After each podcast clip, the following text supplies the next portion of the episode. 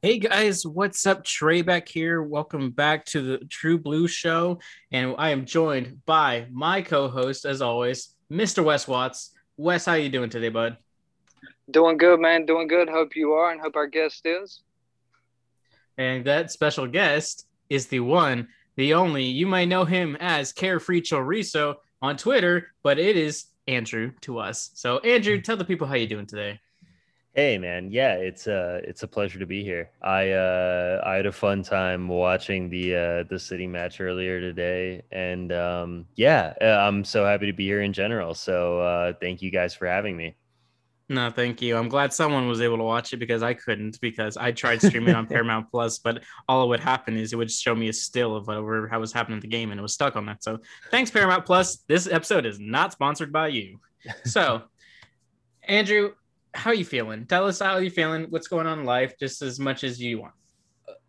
Yeah, no, um, in general, fine, man. Um, from a Chelsea perspective, good.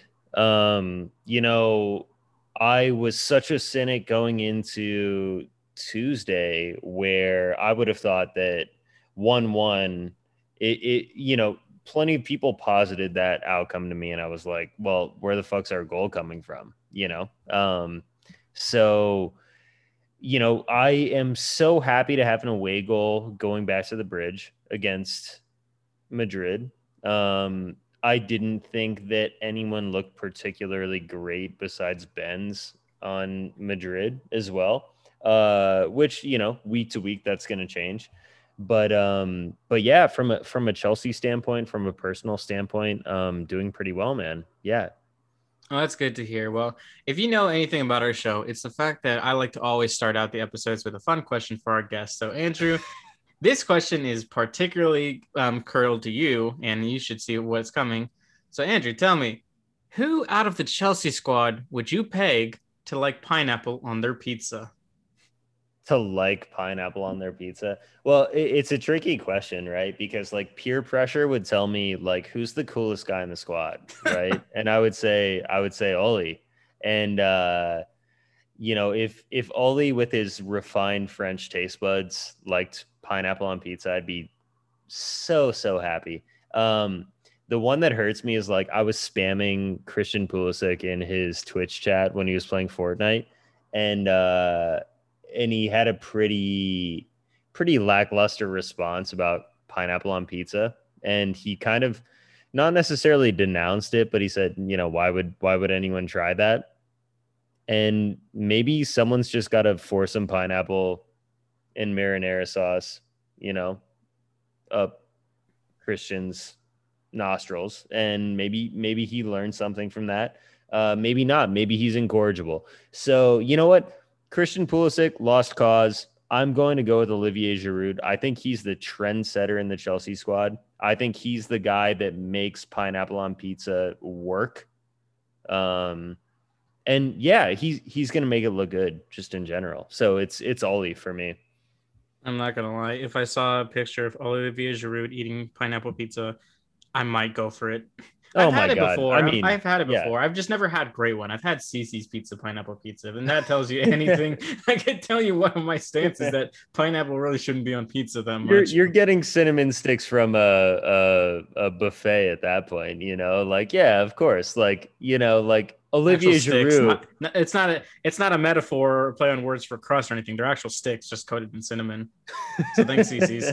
This one definitely isn't sponsored by you. Yeah. But yeah, I, I knew I had Hey, to welcome make my, to CC.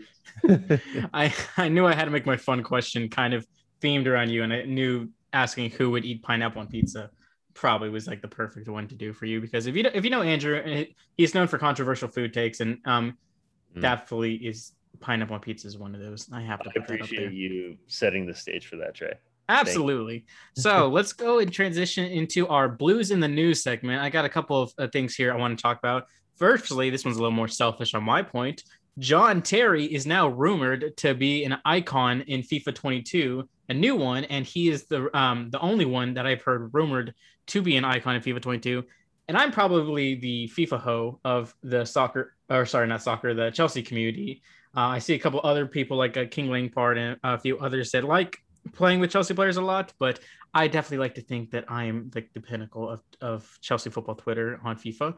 But mm-hmm. John Terry making an icon appearance in FIFA 22 is something that is one year overdue. I thought he was the only person missing from FIFA 21 getting an icon card because literally like everyone getting in there and then Cech getting in there and then there's just Terry. I was, I was just literally just waiting for Terry to come in. I was just like, I'm waiting, I'm waiting for the final answer. He's gonna be like the trendsetter. He's gonna be like the huge one nah, he, he didn't make it. So FIFA 22 changed my mind, make me want to play you again. So, but also talking about uh, future legends of maybe a future legend, but uh, AC Milan has been talking recently about their news with Tomori and his buyout clause, which I believe is about 28 million euros or so.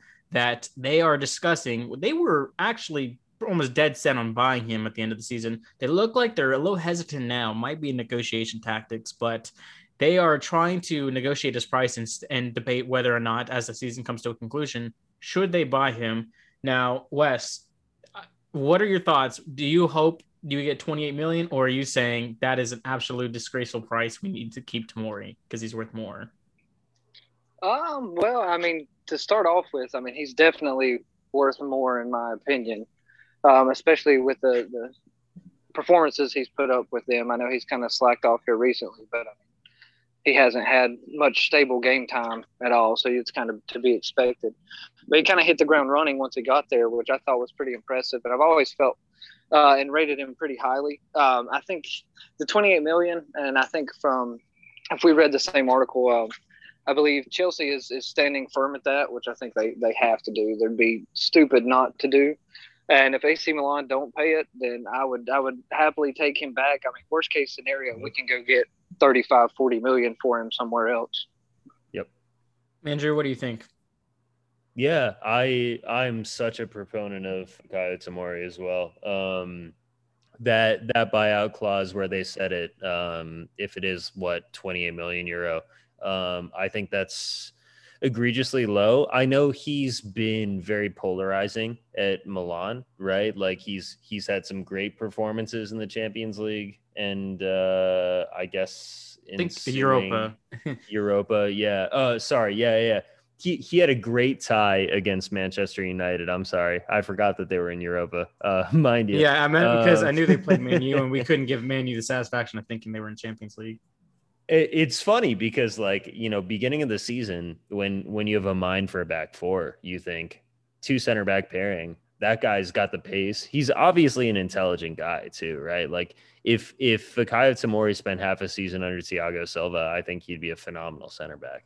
Um so I'd I'd love to I'd love to keep Thiago Silva for another season and I'd love to keep Fikayo Tomori as well.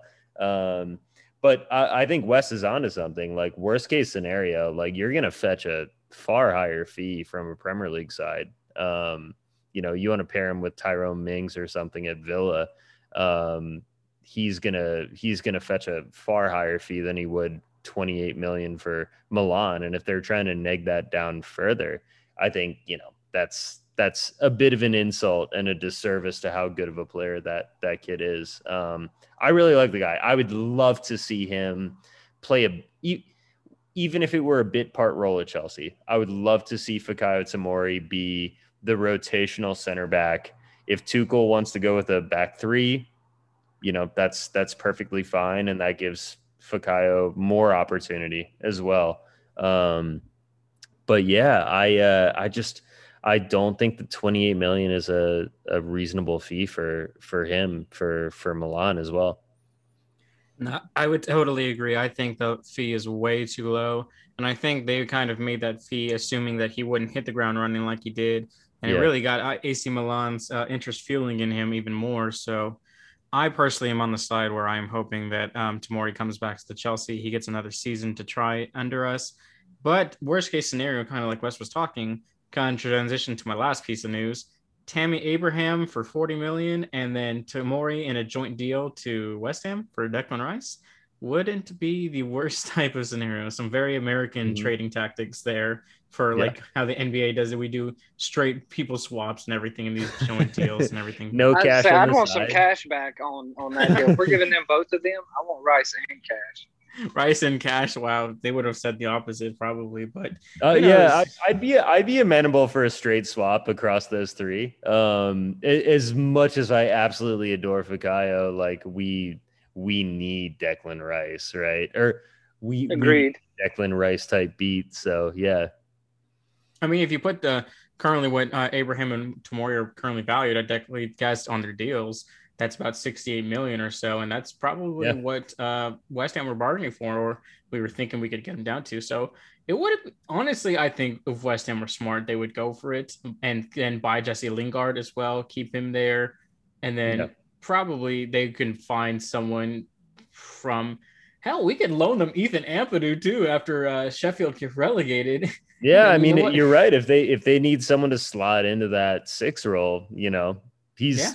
The perfect guy for it. And uh, I mean, it, it just puts so much more emphasis on the top four race, right? Because if West Ham secured Champions League, like worst case scenario, if West Ham secured Champions League at our expense, I mean, we have no fucking leverage. Like they're they're keeping Declan Rice and saying you're playing on Tuesdays and Wednesdays, you know, and we have no leverage. Like, oh, you want to you want to travel to AZ Alkmaar or something, you know? Imagine this scenario. Imagine Leicester's form is so bad they drop into Europa and Chelsea and West Ham clinch Champions League.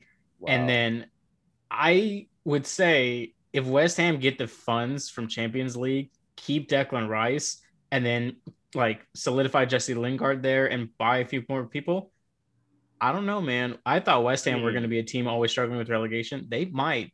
They might take one Arsenal's or Tottenham's place in the Big Six within a year or they two. look great though. You're like they they look competitive. Like even before Lingard, like it was Antonio, it was Soucek, it was you know uh Sufal, and all of these players that just stepped up and like beat these top six sides. So um I would I would love a whole rework of you know London representation in Europe where you just have Spurs and Arsenal consistently scraping for Europa League sides and you've got you know Chelsea and West Ham the incumbent Champions League sides that'd be so crazy I probably would love it if Everton took over uh, one of the big six spots because I think Everton are a fun team to play. They they have some just team um, players on their team that are just like fun to play against. They're cool to watch, but you got to love Carlo to too. Europe, right I mean that's so such a simple vibe like Carlo is just such a fundamentally sound coach too Yeah, no, definitely. So it'd be interesting to see, but uh, say clear yes or no answer. Wes and Andrew, Wes, you go first. Will Tammy Abraham be sold this summer? Yes. Andrew, Yes. If if you have Timo playing the no, I shouldn't say that. I don't want to make this about a at someone's expense, but the fact that Tammy made the bench for the first time in what two, three months last week against Brighton. Um yeah, that's that's was it Brighton or West Ham? a death knell.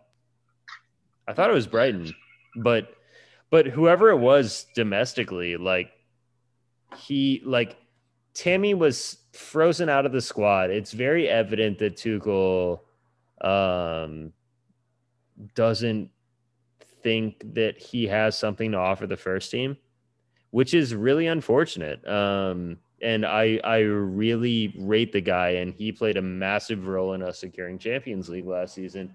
But in the same vein, it's it's one of those things where, you know, one year from now, if we've got Lukaku or any of these strikers that are world class that aren't Andy Carroll or Andrea Bellotti, like we're gonna have a good time with Lukaku as a nine. Um, so yeah, I, I I do think just based on what spiraled in rumors that Tammy's done and and the way that Tuchel, it, it just doesn't seem like he's in his plans. Yeah, and to confirm, uh, it was the West Ham game, and he came on in the 87th minute, which um, for a game where we only had a one goal differential in, um, and he put in he put in Reece before him, which I agreed on, and then he put Ziyech in Sure. before there for Pulisic. And have you noticed Pulisic had been um, getting a lot of 90 minute games in in, in like Yeah. consecutive order, and now he's like consistently getting out of the, 70th, 75th minute or so now. It's funny though because like those fixtures, I think that Tuchel is saving Pulisic for midweek. You know, like like it's definitely like an endearing thing that Pulisic or that Tuchel values Pulisic to play against Madrid full fledged. And obviously, I mean that paid off in spades for him. Um, but yeah, like you know what, like Brighton, West Ham, whoever the fixture is over the weekend. And West Ham was a huge fixture, right? Like Timo scoring in that fixture, like that could very well be the difference between securing Champions League or not. Um, so so all credit to him. But I am happy to see Tuchel rotate Pulisic with the wealth of wingers that we have. Um, to save him for the Madrid fixtures where he can just embarrass you know, the Thibaut Courtois of the world. Oh, that was wonderful. Speaking of rotation, we might um, we might talk about later when we preview Fulham, Fulham if we should see Christian play again, or if we should see a return for Callum, who hasn't seen the light of day in a good bit. It feels like. Yeah. Um, also, fun fact: um, besides Tammy Abraham getting a little less than ten minutes in that West Ham game, um, so sadly, I would say also he will be sold this summer. Uh, Edward Mendy picked up a yellow card in the extra third minute of extra time, and I'm guessing it was for t- time wasting. I just want to say I love that. I love yeah. that Mendy. Good shit house. We, are overdue a shit house goalkeeper for a mm, while, yeah, you know.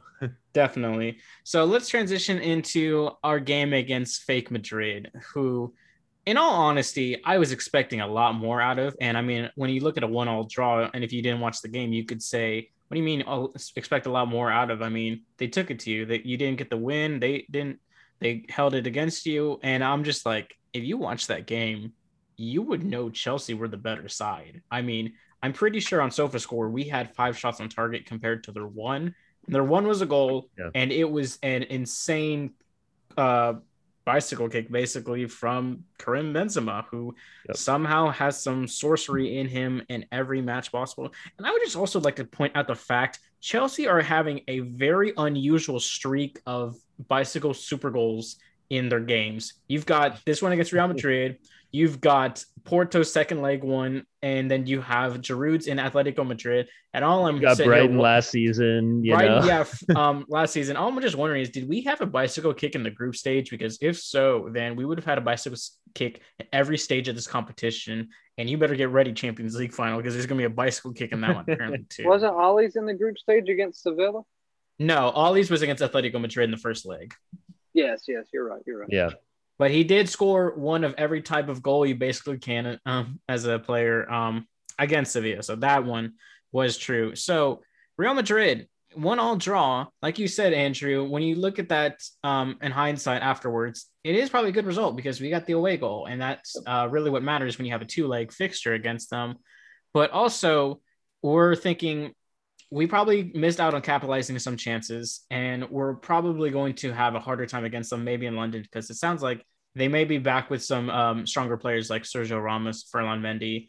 Marcelo may really? be missing out doing to some random polling thing that he gets called for in yeah. Spain. Um, I'm not sure what that's about. Jury duty. Yeah. Jury duty, basically.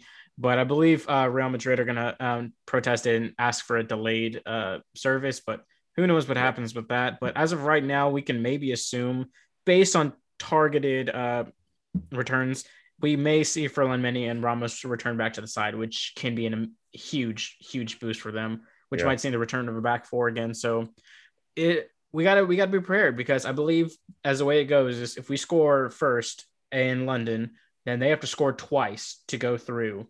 And we can't we haven't conceded more than two goals, I think, since West Brom, if I remember correctly, and that was a dark mm-hmm. time. But we also haven't scored more than once since I think it was Crystal Palace on April 10th or so. Yeah. So our biggest yeah. thing is we have to be ready to either score first or not let any goals through. So either yeah. way, well, let's um instead of talking about that one, let's talk about the game we already watched. So let's talk about Timo we're Timo's a big subject in the community right now. Obviously, there's a lot of controversy, and Andrew, you're smiling, I know, because we knew this was coming, and it's a sensitive subject, but it's one that's got to be addressed. He's we're talking about Timo's impact on the team and things that he's not doing enough of, things he is doing well.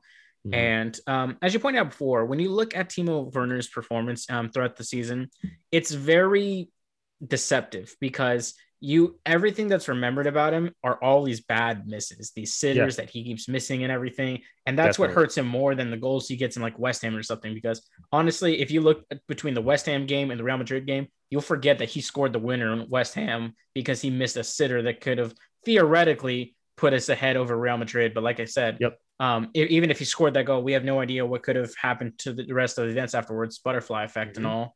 So yep. Our biggest thing is our we're so stuck on everything Timo Werner is doing wrong. We're not appreciate what he's doing right in terms of helping progress the um, play down the field, holding it up at times, which the West Ham game, I would, if I this was a video, I would insert a clip of that West Ham goal. Had some phenomenal strength and balance to hold up the ball um, on the build-up play that he did get um, before getting it to Ben and then scoring it himself. Mm-hmm. So he deserves credit for everything he's doing. But I think a lot of Chelsea fans are getting to the point, despite his contributions to the side, he's not he's not helping out and solidifying chances that almost anybody else on the roster, uh, some would argue, could do. So, Andrew, is Timo Werner's contributions in the side enough to make him start every game like he's been close to, or is he more? Do we need to let Kai step into the to the limelight more and then let Timo be a super sub? I mean, look, I adore Kai in any uh, in any capacity that we could play Kai. I am such a proponent. I think he is just so composed and and silky, and he's just got he oozes class, right? Um, he's elegant.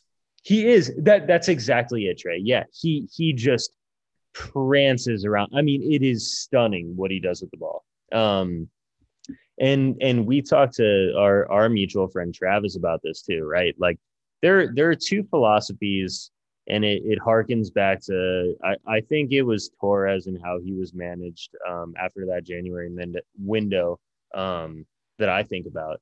But there are two philosophies that a manager can take with a striker that's out of form, right? And it's either you play them selectively and you play them against the, you know, six, five fixtures left in the Premier League. You play them against the relegation sides. You you play them against the sides that are buccaneering. You play them against the sides where you know Timo's going to have three one on ones in a fixture against the side at least or you just play him consistently and you play him in Champions League semifinals as a nine.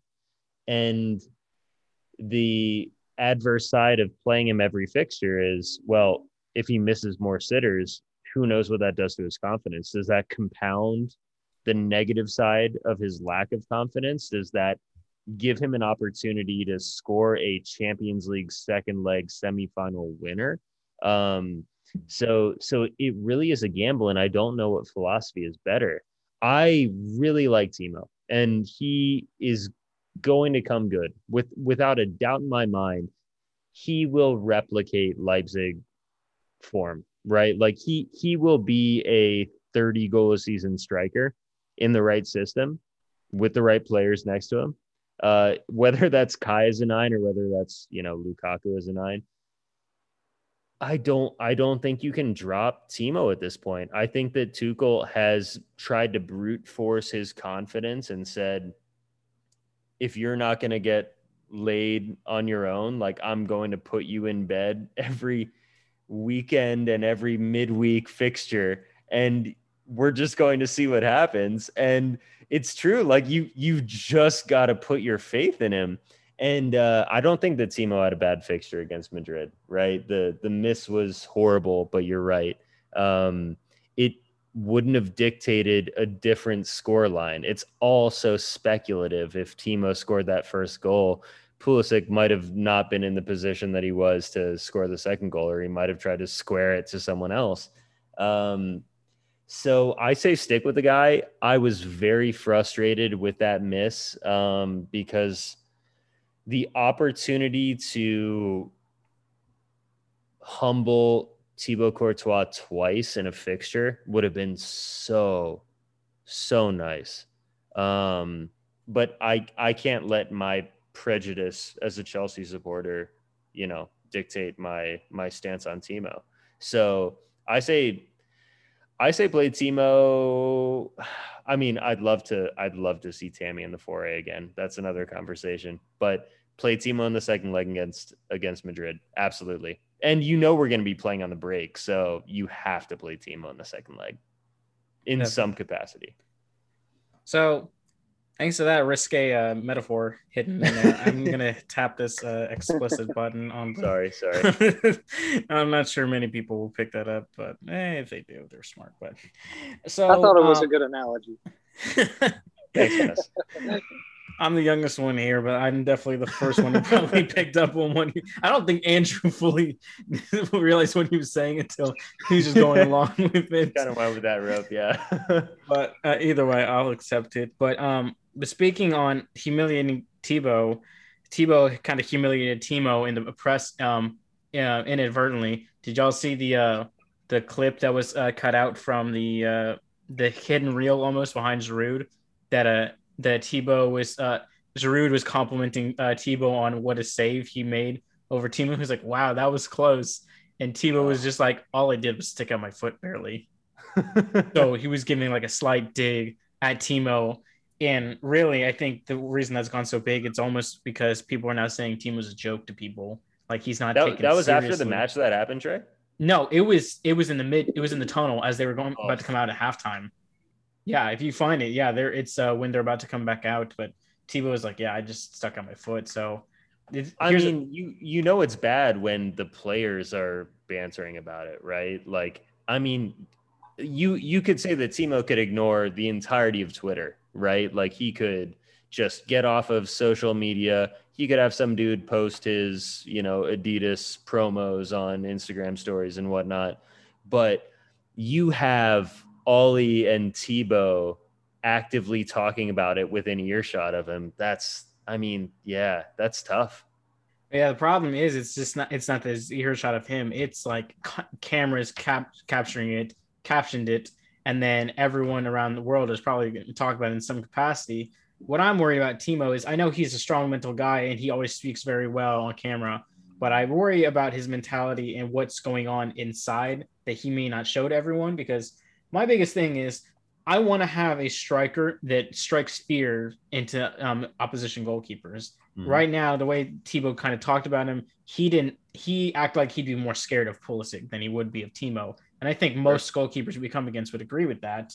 So it's a little troubling to me that we don't have right now someone up top that threatens a goalkeeper that makes them on edge and makes them worried they're going to make a mistake because when you look at the majority of Timo's shots that I've seen him take, they're either off target or they're directly at the goalkeeper. And it's normally yeah. not either or. And You're a couple right. of his goals, I think, that have gone in have been just under or just past the keeper. So, and yeah. I've seen a lot of Leipzig compilations. He has a lot of like great finesses, slots into the corner and everything. Yeah. Yeah. So, safely beyond the keeper at and, Leipzig. Yeah. And knowing that the guy you're coming against who can hit it, just like that makes you panic says do i dive the right way am i going to do it enough am i going to extend my leg enough if they're not striking heart and and if they're not striking fear into the heart of those keepers then it worries me a little bit because then they almost welcome the chances and almost dare yeah. them in a way to do it which is something that obviously the likes of erling Haaland does a lot because the man is terrifying without the ball enough I mean, the man's like 20 years old. He's not even a he's he's he's barely a man, but that dude is like he strikes a fear into everyone. So oh yeah. So just, just clarify, you would so you would start Timo in um, the Real Madrid second leg, but not in the full game. I would because I I think that that that pivot I I thought Jorginho was great as well. Um, but I mean, N'Golo Kante was you know, it, it's it's tough to not acknowledge him as man of the match um, with the ground that he covered. I think we're going to be scrambling similarly to our worst moments in the first leg, in the second leg. Um, and I just think that you, you know, people did the Ben Chilwell Torres edit, right? Um, that that breakaway goal against Porto. Um, it's it's primed for Timo to sit there for 80 minutes with with no activity and and just chase a ball down and just clinch that tie, right? if if we park the bus, not park the bus, but we kind of do already with three at the back, and you sit there and Timo gets one goal and it's one nil in the second leg in the 75th minute or something, we're we're sitting very pretty at that juncture, um, and that's the best case scenario that I could ask for. So I really do think like yeah, like whether you play Timo wide, which doesn't seem to be a a penchant that Thomas Tuchel enjoys, or whether you play him down the middle. I, I think that he's going to be the guy to just boot and chase for the last 20 minutes of that fixture in the second leg. Wes, what do you think? What are your thoughts on Timo right now? Are you feeling like he's someone we can still start in these big games like Real Madrid, or do you feel like like games like Fulham are theoretically more beneficial to him, where he can he should be scoring a couple in those and creating more chances that could boost his confidence? What are your thoughts on Timo? Um, well, honestly, I still feel the same way. I think that I've spoken uh, in previous pods, and I, I, it's something that I looked at and saw after the Real game but Timo's XG that game was better than the entire Real Madrid team. Like, my issue is he's not finishing correct. I mean, you can't argue that. Mm. But I'd be more pissed off. I'd be more worried. I'd be more against him if he didn't have the chances. But he's making the runs. He has the chances. Like it, that's what I, he's not Morata. You know, like it's like if people that, that want to start that that crap, like they need to they need to kick rocks because like it's not even close. Like this dude's our leading goal contributor for the season. No, mm-hmm. it's not the season that he had at Red Bull. It's not. But it's his first in the Premier League, and he's a speedster. He's not. He's not a strong guy. He's not going to hold up.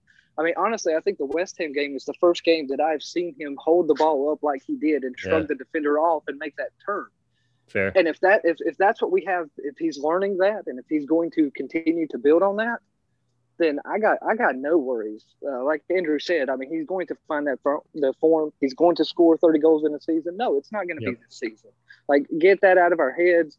I mean, to me, and I love Kai. Love Kai. Mm-hmm. He was my favorite signing. Can't wait to see what he's going to do. He's going to be a legend like Hazard, in my opinion, when it's all mm-hmm. said and done for Chelsea. But Timo's had a better season than Kai, and yep. nobody says a word. So I, like I mean, some... to me, I mean, go ahead. Sorry. Uh, all I was gonna say is I feel like some um, in that kind of case when you say that that is true. Timo has had a very statistical better season than Kai, but I feel like yeah. everyone's gonna always come back with the argument that Kai was out a lot for COVID and he wasn't just in the shape compared to now to where he can play. Sure. Right, and, and that's true. That's true. But I mean, at the end of the day, that's just another excuse. I mean, if they're going to yeah. make excuses for him, you got to make excuses for Timo. And, and you're right. If you both ways. benchmark Timo off of GNA and goal contributions, right? Like, then you got to give it to Timo that he's had more across all comps than than Kai has, right? Um, and then his goal involvements is that that's the biggest stat, whether it be um, penalties won with goals assist or just how you see how he's instrumental in it. He's involved in the vast majority of the goals we have scored this season yep. in some shape or form. The problem is, is that he, everyone's just tired of seeing him not make the goals himself at times. So it's hard to right. say. And what I guess something I'm wondering about, because if I'm being honest, I'm almost on the mindset I would rather play um, Timo in against Fulham and then play Kai against uh, mm. Real Madrid and then bring Timo in when they're all knackered, they're tired more, and sure. then throw him up and then say through all in. Pray. That makes sense. I mean, that's like a Salomon Kalou type of substitution, yeah. right? Like just a late, like just bury him, right? And my big um, reason I'm advocating for Kai to start over him is that whenever I saw Kai come into the Real Madrid game, I felt like there was a shift, like a shift in that dynamic and everything yeah.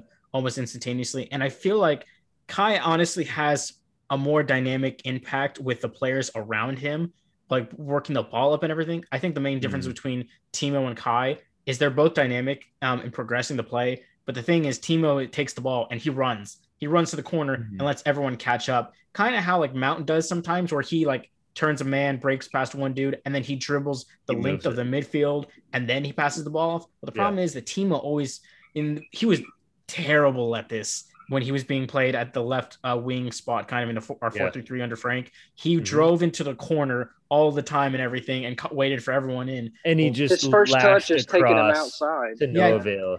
And that Yeah. was my He thing to is take that it inside. He's already past the defense, but for some reason he takes it outside. Yeah, so I think what we see is Kai displays a higher like footballing IQ and intelligence in mid game than Timo. Yeah. I would think. I think Timo, despite not being able to finish it through muscle memory, he acts more instinctively on just progressing down rather than trying to think about uh, how to progress everything around him. Because my No, biggest thing I is totally get that. I think that Kai helps out the play amongst everyone, whereas I think Timo helps the play with himself, and then he moves it up, and then once everyone comes up, he gives it on to someone else, and then just moves around. So my thing is, if it's going to be a deal of Timo breaking the press eh, or breaking through everyone, making those long runs, kind of like how Pulisic was able to do on his goal that Rudiger hit him. If they, if people can shoot Timo for those much more often, if it's at near the end of the game where everyone's tired and everything, there no one's going to catch him.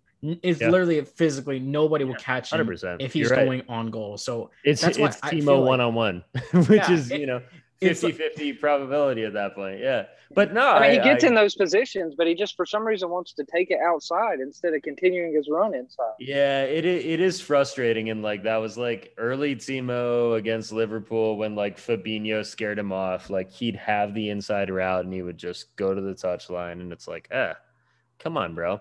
But like Yeah. Kai, like it, it's funny, Trey, because like I thought that Casemiro and Varane both had very pedestrian matches in the first leg. They they didn't look settled, right? besides And- when Varane was doing the little tiki taka inside our Uh, box, Yeah, I I know, but like, but like that's that is the space that Kai occupies, right? Like you're right. Like he is the guy that floats in that ambiguous spot between, you know, the deep lying center back and Casemiro, like sitting deep, like. And, and Madrid's gonna have to chase it, right? Like that gap's only gonna get bigger in the second leg. They're gonna Yeah. have to go for a goal. So I do think Kai's like a you're right, a very intelligent player to just like ghost into that space and hopefully crash the box late. And you know what? Like Kai's the type of guy that could pop up in that Timo spot. Um, like when when Pulisic has that flick to to beat, you know, one on one with with Thibaut. You know, oh, Kai's putting that in the top of the net. position. definitely no. I also thought it was kind of funny if you notice Pulisic hit it off of Varane, and Varane just kind of looked a bit defeated when he did that. Yeah.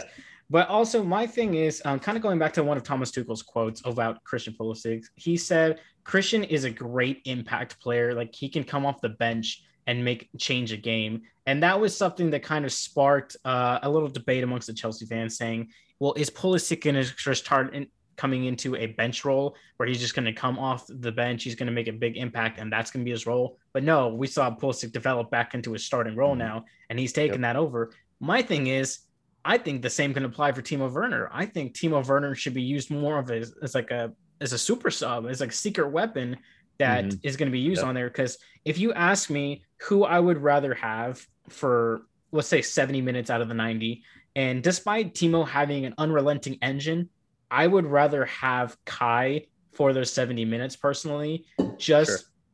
just for based on how I've seen his dynamic and how much I've seen him link up with almost every different player that has come on because it seems like Kai Yeah. has got a relationship with Mount, Callum, Pulisic, Tammy. Seems like the list keeps going on and on. And when it, whoever comes in around Kai, Kai makes them better. But Timo, Yep. he seems a little more selective, and it seems like he really works to himself. And it's almost painful to watch sometimes when he's playing because when he's breaking runs, sometimes you can see the players don't want to pass to him. And there's one particular instance I'm talking about when Pulisic is driving down the middle, Timo's on his right.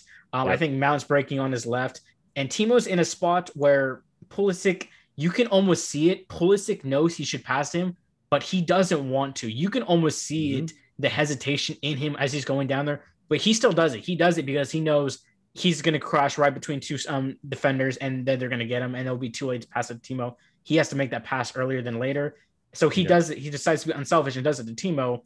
And I think Timo uh, shoots it off uh, outside the net. Yep. So that's the thing is that I feel like our players right now they have a lot of trust in Kai. They feel very confident in him.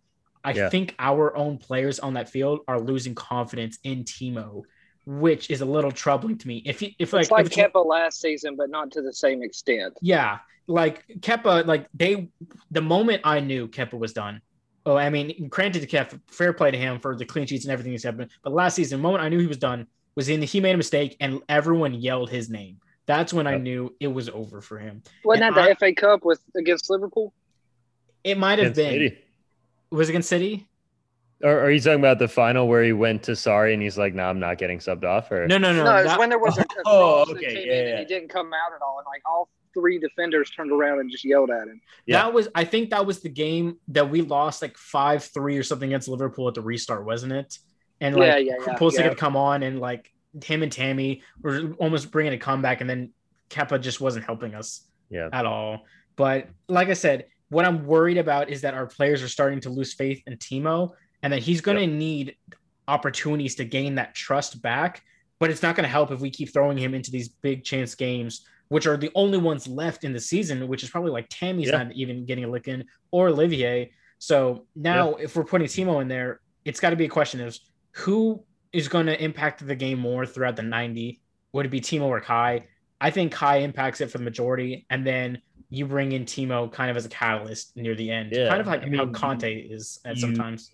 you look at the the winners that Pulisic scored, you know, or you know the the go ahead goal that Pulisic scored against Thibaut, unbelievable goal. You you look at what Mount did against Porto, you look at what Mount did against Liverpool for for winners as well, and you you think like Kai isn't the guy that's going to turn and shoot without hesitation. He's the guy that's going to weigh the the concept of okay, is Pulisic coming into a narrow position where he's got a good angle? Is Mason Mount coming into a position where he's got a great angle against the keeper? And Kai's the type of dude that like before he turns, and he can turn and take that shot, and he's he's just as clinical as anyone on the team. But he turns around and he looks at those two and he thinks, all right, I'm just going to lay it off. And like that is where he brings his value. And you're right. I think in a second leg against Madrid, like if we're not going to score off of the break, it's going to be off of that type of layoff from from Kai to Mason or Christian. And when we talk about not scoring off the break, there's one thing we have to remember. Kai Havertz is incredibly fast, actually, Yeah. in his statistics when he recorded. So we're not in by any way saying Kai isn't fast. He can't make those breaks because he can. Timo's kind of just at a different kind of level when it comes to pace. He's literally like peak pace for us and everything. Of course, whenever you're running with with the ball, your pace is just naturally going to go down a lot more. But if you're making straight shot runs, Timo's going to be able to break them for days. But I do believe that Kai's level of composure that he has, either one on one with goal, is just a little more to Timo to where I think they both can make the breaks if timed just right. But really, something that stood out to me with Kai is in the Crystal Palace game, how easily like he was able to link up on both sides with Pulisic and Callum. And then he's able to instrumentally create two goals just easily, like with Pulisic on his own. And it's like he has a level of intelligence to where he's not overthinking it, but he's thinking so much at the same time. And it's incredible. And my thing is like just kind of an anime joke for anybody out there who likes Naruto.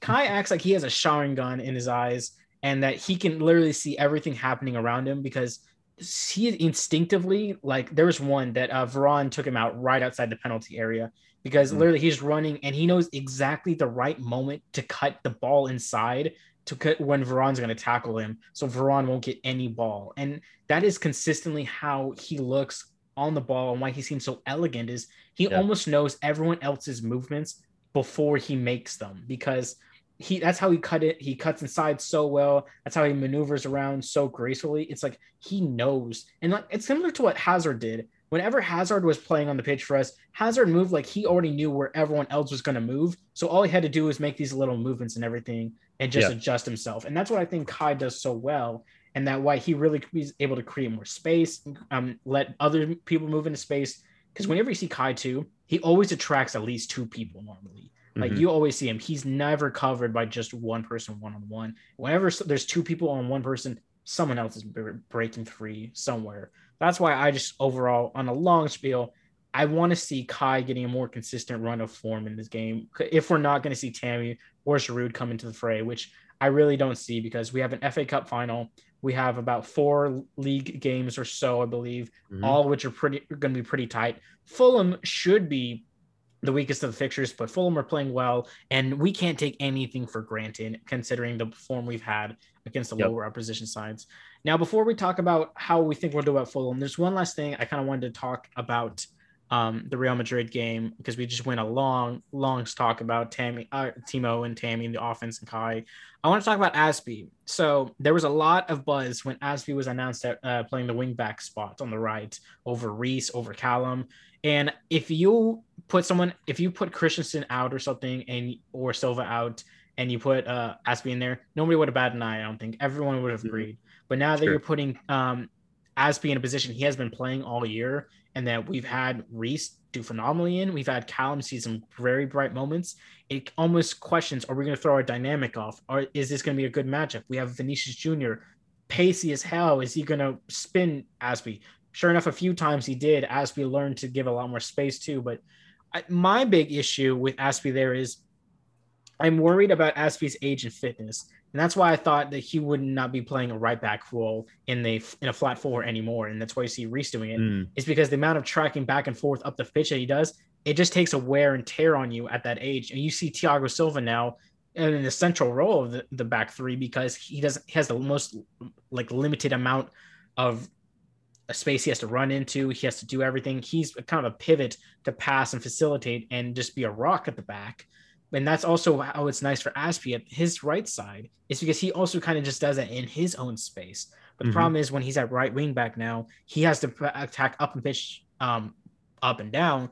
And credit to Azpi because he definitely differentiated the difference between being a right center back and a wing back by the amount of runs that he was trying to make. But nobody sure. wanted to play the ball to him because they knew even if Azpi broke past the line or something, he may not be able to run like that for that much. And the Yeah. reason, and people say Azpi's a, a great bill of fitness. He's barely ever been hurt in in Chelsea's uh, um, tenure with him. Well, my biggest thing is yes, that's true. But when after you take a big injury, which I believe was his hamstring in the FA Yeah. Cup final, like that, that's when everything changes for you. Once you take that big injury, that's when everything becomes crazy for you. Uh, that's why Pulisic struggles so much with his injuries because he always has one big injury, and then after afterwards, you say you're supposed to get stronger after every injury. That's for Mhm. bones. Your muscles, no, your muscles are going to suck after that. So at, my thing is, we don't we have faith in Azpi. The leadership on the field with Silva and Jorginho should be enough that if Azpi isn't on the field, and even with Mason, those three on there, if Azpi is on the field for a leadership role purely, then I don't think that's a good tactic. So clearly, Thomas Tuchel has to be thinking that he poses some kind of more beneficial role than Reece or Callum at this time. Mhm. And what I'm trying to think is, is this actually beneficial or hindering us in the long run? And my biggest thing I'm also going to point out is we saw Azpi subbed off, and also that he looked like he could have been cramping at Yeah. one point in that game, which really sinks my heart because he is still a pivotal role in this team, and we can't overuse him, which he's been putting in a lot, a lot of minutes since Thomas Tuchel took reign, which I love. But at the same time, if we're rotating people like Silva for health and um, fitness and Kanté, then why should Azpi be not rotated when we still have Reece and we still have Callum if he's playing right wing back? If he's playing right center back, hell, we Yeah. still have Zouma and Christensen and Rudiger who are all doing great.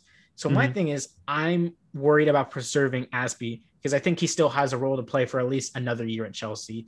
But my Yeah. thing is, if he takes another serious injury like the hamstring, you may be looking at reconsidering things because when you're at nearer to your and your twilight of your career, bigger injuries play a much bigger role. You don't want to be playing right wing back in a buccaneering system when you're in the last two years of your career. Yeah. Exactly. So think about this: if you wouldn't put uh, Silva at right wing back, I mean, obviously Azpi and Silva, Azpi's probably a little faster, but if you wouldn't put Silva at right wing back, or Center back. or, or or yeah, I mean, if you wouldn't put him in a spot where he had to run a lot, then why would you for Azpi? But so Andrew, give me your thoughts on what do you think Azpi is either hindering or helping us when it comes to right wing back.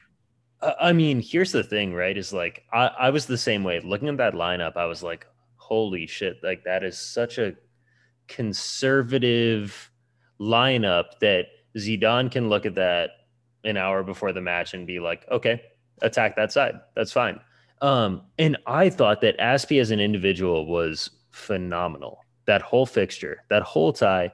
And then I thought that from the standpoint that you said, Trey, like him towing the line between people trying to play him these threaded through balls that he has to chase down the touch line, like that wasn't a thing, right? Like he he found this perfect balance of like a more conservative wingback. It was it was weird. It was like almost like a Matt Doherty for Wolves previously, right? Like he wasn't this buccaneering wingback. He was just playing a very balanced fixture that kept his fitness as a 30x year old guy. And I I've been proven wrong serially by Tuchel in his selection. Um, I, I would have been the guy to have played Reece in the first leg for more balance, right? Someone who'd pin pin them back a little bit, and they didn't have Ferland Mendy, right? So you know you're you're playing in in a capacity where like Marcelo's got to be hauling, you know, his butt um, up and down the pitch. But I don't know what you do with Azpi for the second leg. You're right. Like he, I don't think you slot him into center back because I thought that that center back three was just phenomenal. I, I don't think you mess with the chemistry there. I think they shut down Benzema with the exception of that set piece um, on a whole incredibly well. I thought Rudiger looked great. I thought Christensen the fact that you don't have to mention Christensen's name is a testament to him in and of itself. And Thiago Silva was just silky. Like, I mean, he was vintage Champions League. Um, so I I guess I would I guess I would start Reece and put Azpi in to close it. Um, and it's unfortunate because I know Reece is good for the odd error every once in a while as well. And I I love the guy, but you know, it's do you do you play do you play Azpi for 60 minutes and sub Reece in, or do you play Reece for 60 minutes and sub Azpi in? I I don't know. I'm split down the middle on those two. Wes, what are you thinking about Azpi? Um, man, I think Azpi. Uh, honestly, I, I, was definitely surprised um, with the fact that he started again at right wing back against Real. Um, I definitely didn't see it coming. I, I, I figured he would start, but again, like you guys, I figured he would have been at the right center back position. Um, I fully expected Reece to to be there against Real in that big game, um, but I, I mean he's Azpi. He's he's dependable. He's going to be there, but I, I think you got to start Reece next next match. But I'm with you. Don't I, you don't mess with that back three. And when you say start Reece next match, are you referring to Fulham or are you referring to Real Madrid?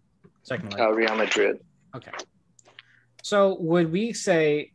I think Azpi deserves a rest against Fulham. I think that's for yeah. certain. So, um, are we saying are we saying Reece at right wing back, um, and then possibly Callum uh, as one of the forwards? Uh, for... I mean, we've got to get three points against Fulham, right? It, hopefully, Reece is sufficient to get three points against Fulham, right? Um, and I, I would still play Reece for probably the first sixty minutes of the Madrid fixture as well. Because you have to think if Mendy comes back, that's a whole nother dynamic on that side where Azpi plays. Yeah, yeah, I agree for sure. If Mendy's back, you have to play Reece. And you know Azpi, as I think the thing is, Azpi was making those runs and everything and towing the line in the beginning of the game. And when yeah. he realized that he was going to get those balls and everything, he turned into a little more of a conservative wing back that kind of like stayed back a little bit more. And that's yep. what I thought he was going to be. I thought he was going to be acting like a five back almost instead of mm. three and then wings pushing up and down. So, but if we're playing against Real Madrid, who have Mendy and Vinicius coming down that side, I want Reece to just establish himself and just yeah. knock knock Mendy and Vinicius to the ground. And that's the kind of thing that Azpi wouldn't do. They don't. He doesn't knock him to the ground, but he stands him toe to toe and realizes you're not getting past me easily. And but the biggest ways they get past him is just in a straight on foot race where he can't establish and set his ground. If Azpi can set his yep. ground and stop you from running, I think he's got the. I think Azpi's got that one most times of the day.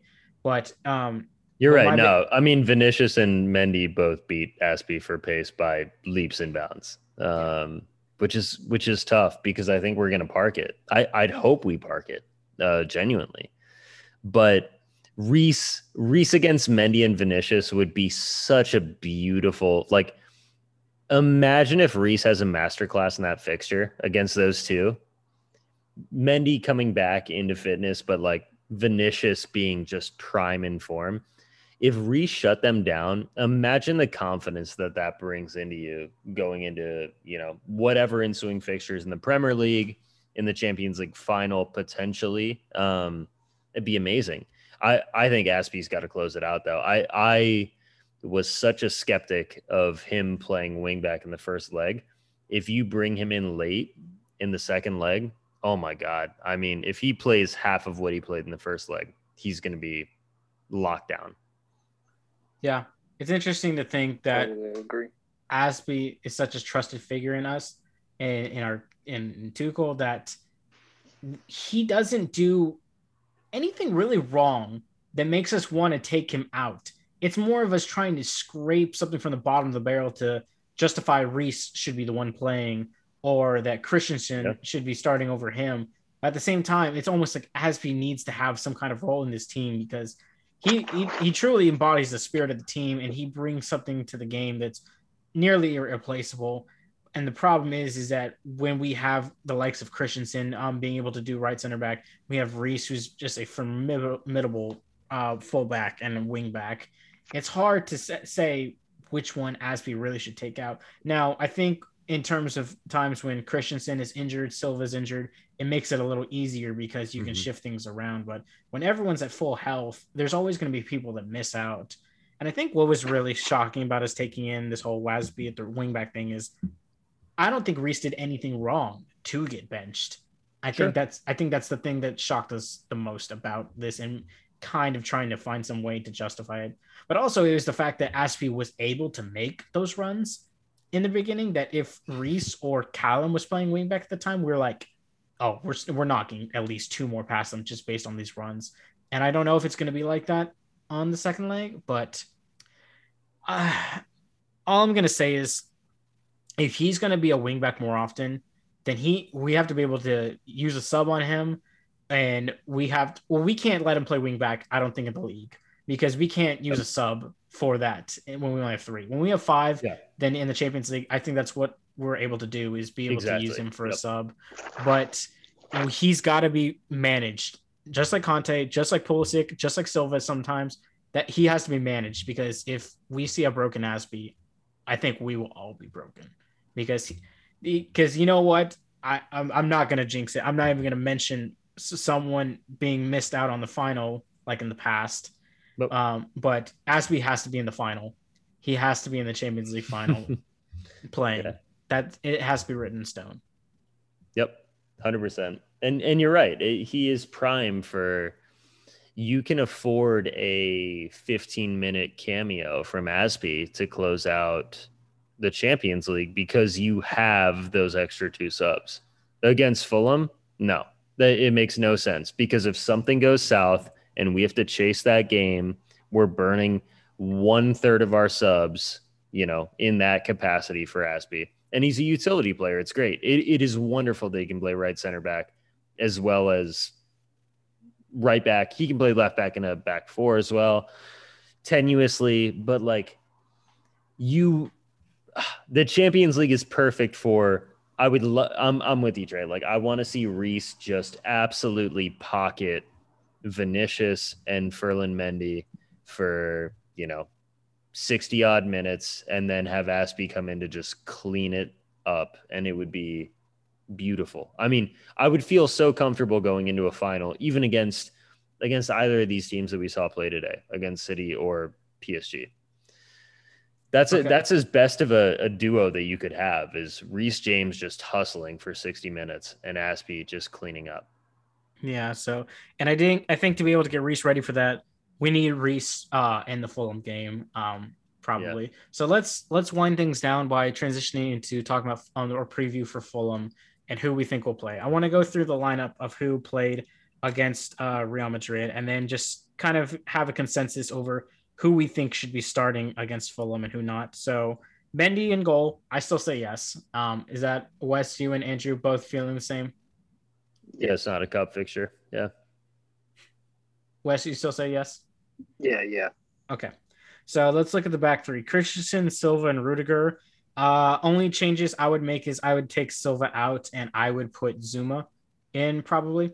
Um, and then just rest Silva if he's going to be playing against Real Madrid, which I do expect him to. So I would bring Zouma in for the Fulham fixture. Do y'all agree? For Silva. For Silva. Yeah. I totally see that. And Zouma probably is a better match for what Decordova-Reid and Mitrovic, right? So you've got, you know, your your feisty nine and you've got just pacey guys. I yeah, I think Zouma is a perfect swap. Yeah. So uh sorry, Wes, what do you, you agree on the Zouma thing? Yeah, I do. I think Silva needs a rest. Okay. So, uh, Azpi, are we all in consensus that uh, Reece should, Reece should start over Azpi? Yeah, absolutely. Give give the man a well deserved rest in my eyes. Wes, I'm assuming you're you're also comfortable with that. Absolutely. Okay. So here's a here's a controversial one. Chilwell. Do we let Alonso come back in? Personally, I want to say no because Chilwell hasn't really shown signs of fatigue, and he's almost too important on the left side for us right now.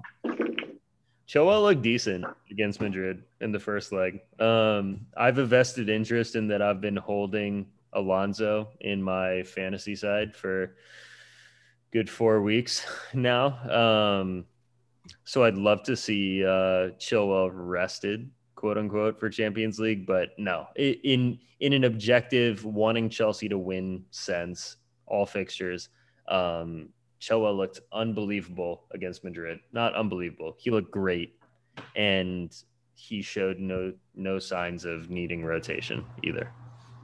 Totally agree. Chilwell's got to play. Yeah. Okay, so let's look at our midfield. We got um, we got Jorginho and Kanté. I think the biggest thing is Kanté probably is going to be rested. Well, he, oh, here's the thing. It's not. It's not a for sure because we don't know if Kova is going to be healthy for Fulham. I think he's actually in doubt for it. I think it's. Yeah. It, I think they're saying he may be back for Madrid, but I don't even think he would start Madrid necessarily. I think he'd be come on more as a sub, just based on what he's been dealing with. So here's the biggest question I'm going to pose: If you're gonna, if Kova is not starting, do you start Billy Gilmour over Kanté so he rests? Mm. Absolutely. Against Fulham? Yeah. Yeah. I th- I think so. Uh, it's tough because people were shouting for Coven the second leg for Madrid, and it's like, hey, if we're gonna be stuck in the back this whole time, you know, let's let's have a guy who can at least beat a press because you know that Madrid's gonna come with that. But then you also look at it and you're like, all right, who's that front three? It's Benzema, it's Vinicius, it's maybe Hazard. That's a relatively not high press front three from Zidane. So I don't know. Like, I don't know when Kova is going to be fit. I guess that's the big variable, but I don't think that I would introduce him in the second leg against Madrid. I, I think you you rest Kanté and like Billy Gilmour is like the the fun Twitter shout, and I I would love to see him get minutes against Fulham. It, it would be so much fun to watch that kid play again. And in a Jorginho Billy pivot is fun, you know? That's that's two very very creative and very intelligent players. Yeah, especially since we should have most of the possession against Fulham. Yeah, you'd you'd hope so, right? Yeah. Let me ask a question. It definitely should be make it easier on y'all to decide. What would you rather see if Kanté has to be rested? Would you rather see Jorginho Billy or Jorginho Mount? Uh, Mount didn't work in the pivot though, did he? Yeah, I'm going Jorginho Billy. Yeah, I, yeah, I, it's it's unfortunate. I just think Mount does more in that front three because if Mount doesn't play in that pivot, Mount plays in the front three, right? Like, yeah, that's the thing. Um, yeah. So it's it's Billy Billy Jorginho and Mount, you know, Mount can play in a pivot if we get Declan Rice. That's that's my mentality. yeah, it'd be interesting to see. I mean, he he's played. He had a brief stint in the FA Cup, I think, where he played uh, the pivot. And I think that was under Frank's last game, wasn't it?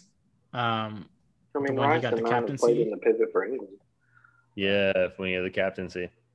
Yeah, so I think Billy des- wouldn't say deserves to start, but because he hasn't been able to play much, but I would say it's more feasible to, for him to start because he's really the only clear cut midfield option we have uh, if Kanté needs to be sat. And I do I mean, think looking looking at the fixtures, if Billy were to come in in any fixture, it would be that Fulham fixture on Saturday. So yeah, there's there's not another one I think that can justify it. And definitely, I don't think Kova should be rushed because I think it's more Yep. important he comes on for the Real Madrid game as a sub at least. Yep. Just um, bring some energy into the team. I think Kanté has to be okay to start it. So when you look at it, the Real Madrid second leg is more important than the than in the Fulham game to me. And I think I think we should be able to do enough. I don't think just putting Billy Gilmour in for Kanté constitutes whether we win or lose. I don't think it, Sure. that at all. So I think, and Kanté can still come in as a sub for Billy if need be, if something goes wrong. But the thing Yep. is, I don't think we need to go guns blazing with Kanté right after this game, especially when we have like the turnaround of going from Saturday to Wednesday and back. It's Yeah. we don't know what kind of um, routine he's on, medical team wise Totally and everything. So, and then close it out.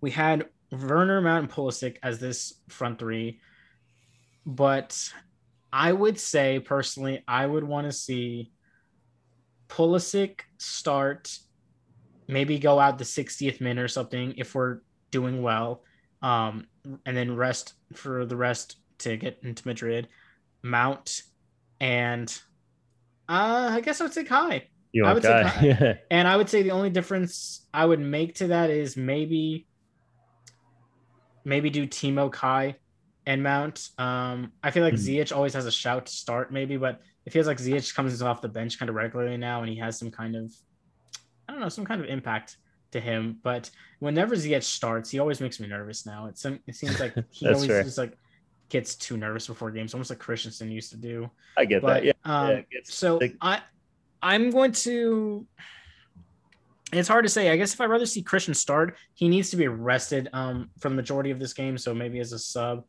And Callum could even come in this game. So why don't I propose a Timo Kai Mount front three and y'all agree or disagree? And if you disagree, give your own. Timo at pure left wing. At left forward, yes. I I like that. I I actually think that if I were to bet on a fixture that Timo would score in or bag in in any capacity, it would be him playing off the striker. Um, so I would have, yeah, across Brighton, across West Ham, anyone. If you told me Timo was playing nine nine and then on the left, I'm betting on Timo on the left. Yeah. So I, I like that a lot. And I think Mount's probably the most evergreen of the forwards. Pulisic absolutely like needs that rotation. And it's just down to do you play Pulisic on the right or the left for Mount uh, against Madrid? So Wes, what do you think about the front three? I, I like that front three. I think that's a good decision uh, for all the reasons you guys stated.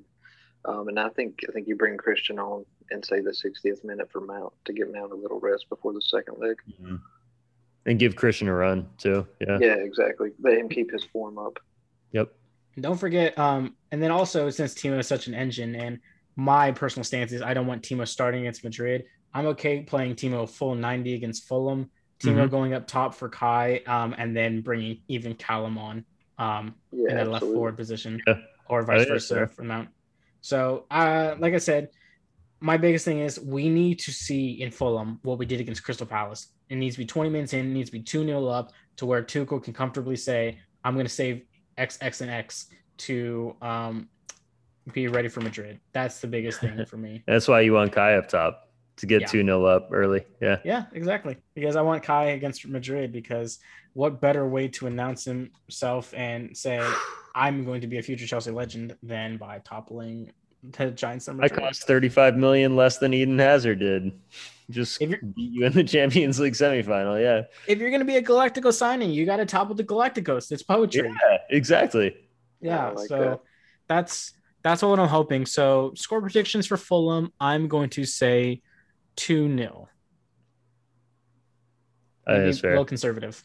Yeah, I, no, I think we keep a clean sheet against Fulham too. Um, we it, it's like West Brom. Like we we have to monumentally screw up to wipe a clean sheet with this side. Um, and I do think we have two goals in it. And it, I'll tell you what, Trey, if Timo plays wide, like you suggest, I think Timo bags.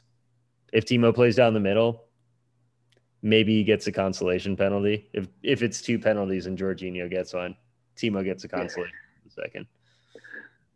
I think that uh Fulham have the type of squad where I don't I'm not scared of per se, especially the defenders. But my biggest thing I'm telling you right now we're going to struggle against is Areola. I think Areola yeah. is going to narrow is going to either keep us to one goal or two goals at most. I can't. I mean, class. In, in the form he's in right now, I cannot see him conceding multiple to us. So outside the top six, he's the best keeper besides Emi Martinez in my eyes. Honestly, Areola yeah, is. I agree with that. Yeah, I, I mean he's pedigree too. Yeah.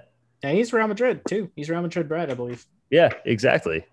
Yeah, so uh, biggest thing is that uh, anytime we play a goalkeeper, they turn him into prime Iker Casillas or prime Gigi Buffon. So Areola, well, you better get your icon card ready because you're about to have like 20 saves on Saturday. But yeah, that's the over under 20 saves. Make your bets. So, yep. Andrew, I really appreciate you coming on to, um, for tonight. It's that short night just too.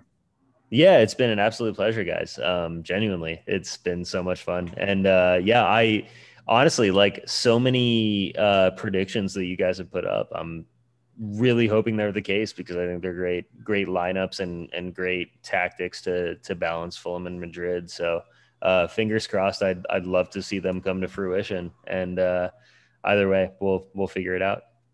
And yeah, it's um, been an honor having you, man. No, definitely. So I'm also getting this last minute question in from our boy Patrick Larson, um, who we definitely love. Freaking just the bright light that do. is Chelsea Twitter. Um, he asked, um, on a scale of one to ten, how confident are you we can take three points against Fulham this weekend? I'm going with a solid eight right now. I'm going to be optimistic, and say eight. Yeah, yeah it's it's yeah right down the middle. I I would not call that optimistic. I would not call that cynical. I think eight is perfect. Um, yeah, I'd agree.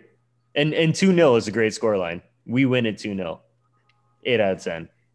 And I mean, if we if if we don't put Fulham away comfortably, I mean, you look at Sheffield United, West Brom, Fulham, Brighton, all teams we will have struggled to put away.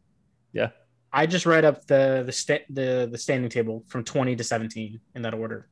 Yeah, that's bad. Yeah, that's sad. Yeah, that's it's not a good look on us either. Um, because Callum Robinson is not a fucking five goals against the top six side guy, you know, like, and they all came against us. So, um, yeah, it's uh, it's alarming because like a substantial amount of those are under Tuchel as well. So it's like, hey, we look unbelievable against Madrid. We look like world beaters, but it is horrible that we have to turn around and sweat over Brighton, you know, for a draw. So, and it's also a very important weekend for us that some people might not recognize, mainly because Southampton play Leicester, and I can definitely, I think Danny Ings is healthy right now. I could absolutely see Southampton pulling one over on Leicester. I think that is totally in the cards yeah, I mean, they got West Brom out of their system, right? They got yeah, they got kicked by West Brom after we lost to them. Yeah, Ars- um, Arsenal are playing Newcastle, and Arsenal aren't a threat, but I just also think can see Newcastle upsetting Arsenal and just kicking their butts. So Callum Wilson hat trick. I was just putting that one out there. Man, you were playing Liverpool, and as much as we hate Liverpool to beat Man U, we probably or vice versa, we probably need Man U to beat Liverpool because taking top two from Man U isn't something we really need to be thinking about. It's keeping Liverpool off our backs, and they're on our backs right now. And then Tottenham are playing Sheffield United, and well, Sheffield have nothing to play for anymore. But Tottenham also just are coming off a defeat um, in the League Cup final. I mean, Ryan Mason is not a manager, right? No. Like like it, it is absolutely a crapshoot if a it makes rel- already relegated like chef Mourinho. He he makes Guus Hiddink for interim manager look like a freaking star. Yeah, in yeah, terms of interim managers. absolutely. So and then Burnley against West Ham. Well, we just I I could see some shit shithousery going on in that game. Just I can see that being a goalless draw. that would be such a West Ham thing to do. Just a, a Burnley Brexit ball, just masterclass. Yeah. But should all things go in our favor, we could be within one point of Leicester, and we could also be probably six points ahead of West Ham and then seven ahead of Liverpool. And I think that's Yeah. the type of lead we're going to really need, especially coming into these last fixtures against, I believe it's um, Leicester, Aston Villa, Arsenal, and Man City, which is That's a yeah. that's a run run. into to never want to end a season. Yeah. But this season really feels like it's a, a really long one. I don't know about y'all. You're- This, but you're right. This week is like I, I didn't even realize all of those fixtures. Like you're right. That's like a six point deviation that could swing either way It- for us. So It definitely, and we have we can't take a draw. We have to take three Yep. points, or 100%. else we are going to be responsible for our own fate at the end of the season. But Absolutely. God, I don't want this season to end really because it's a good one, but at the same time, wow, it is taking a toll. And I mean, compared to Project Restart, it feels like it's dragging on. And maybe it's Oh because of how God, much we've been involved in the Champions League and the FA Cup still. So it maybe it's because we had a huge break um, in the in the fixtures uh, last season, but now it's like everything's happening and we're just like, good gosh. But then we still no, you're right. It's all the competitions we're playing in Trey. Yeah. You're right. The first time. Yeah. except the League Cup. Who cares about that one? exactly. But either way, um, but also for the record, if we had beaten Tottenham in the League Cup, we would have gone to the final and we would have won that too. So we would have been going Yeah. for the treble. So Easily. either way, thanks guys. I appreciate you, Andrew and Wes, for both joining me tonight. That is where we're gonna end it. Thanks, Patrick, for the question. I glad I caught it there right at the end. But you know what?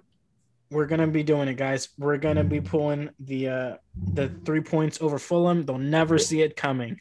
We're gonna pull the upset of the season. Because honestly, if, if you went to Vegas and put a bet over Fulham to take some points off of us, you would probably earn some money. It's just the type of luck that happens with us. But you know what? We got to stop that. We got to we got to stand firm. We got to say we're Chelsea Football Club. We don't hand out points like it's freaking Santa on the corner of Walmart saying put some change in the cup.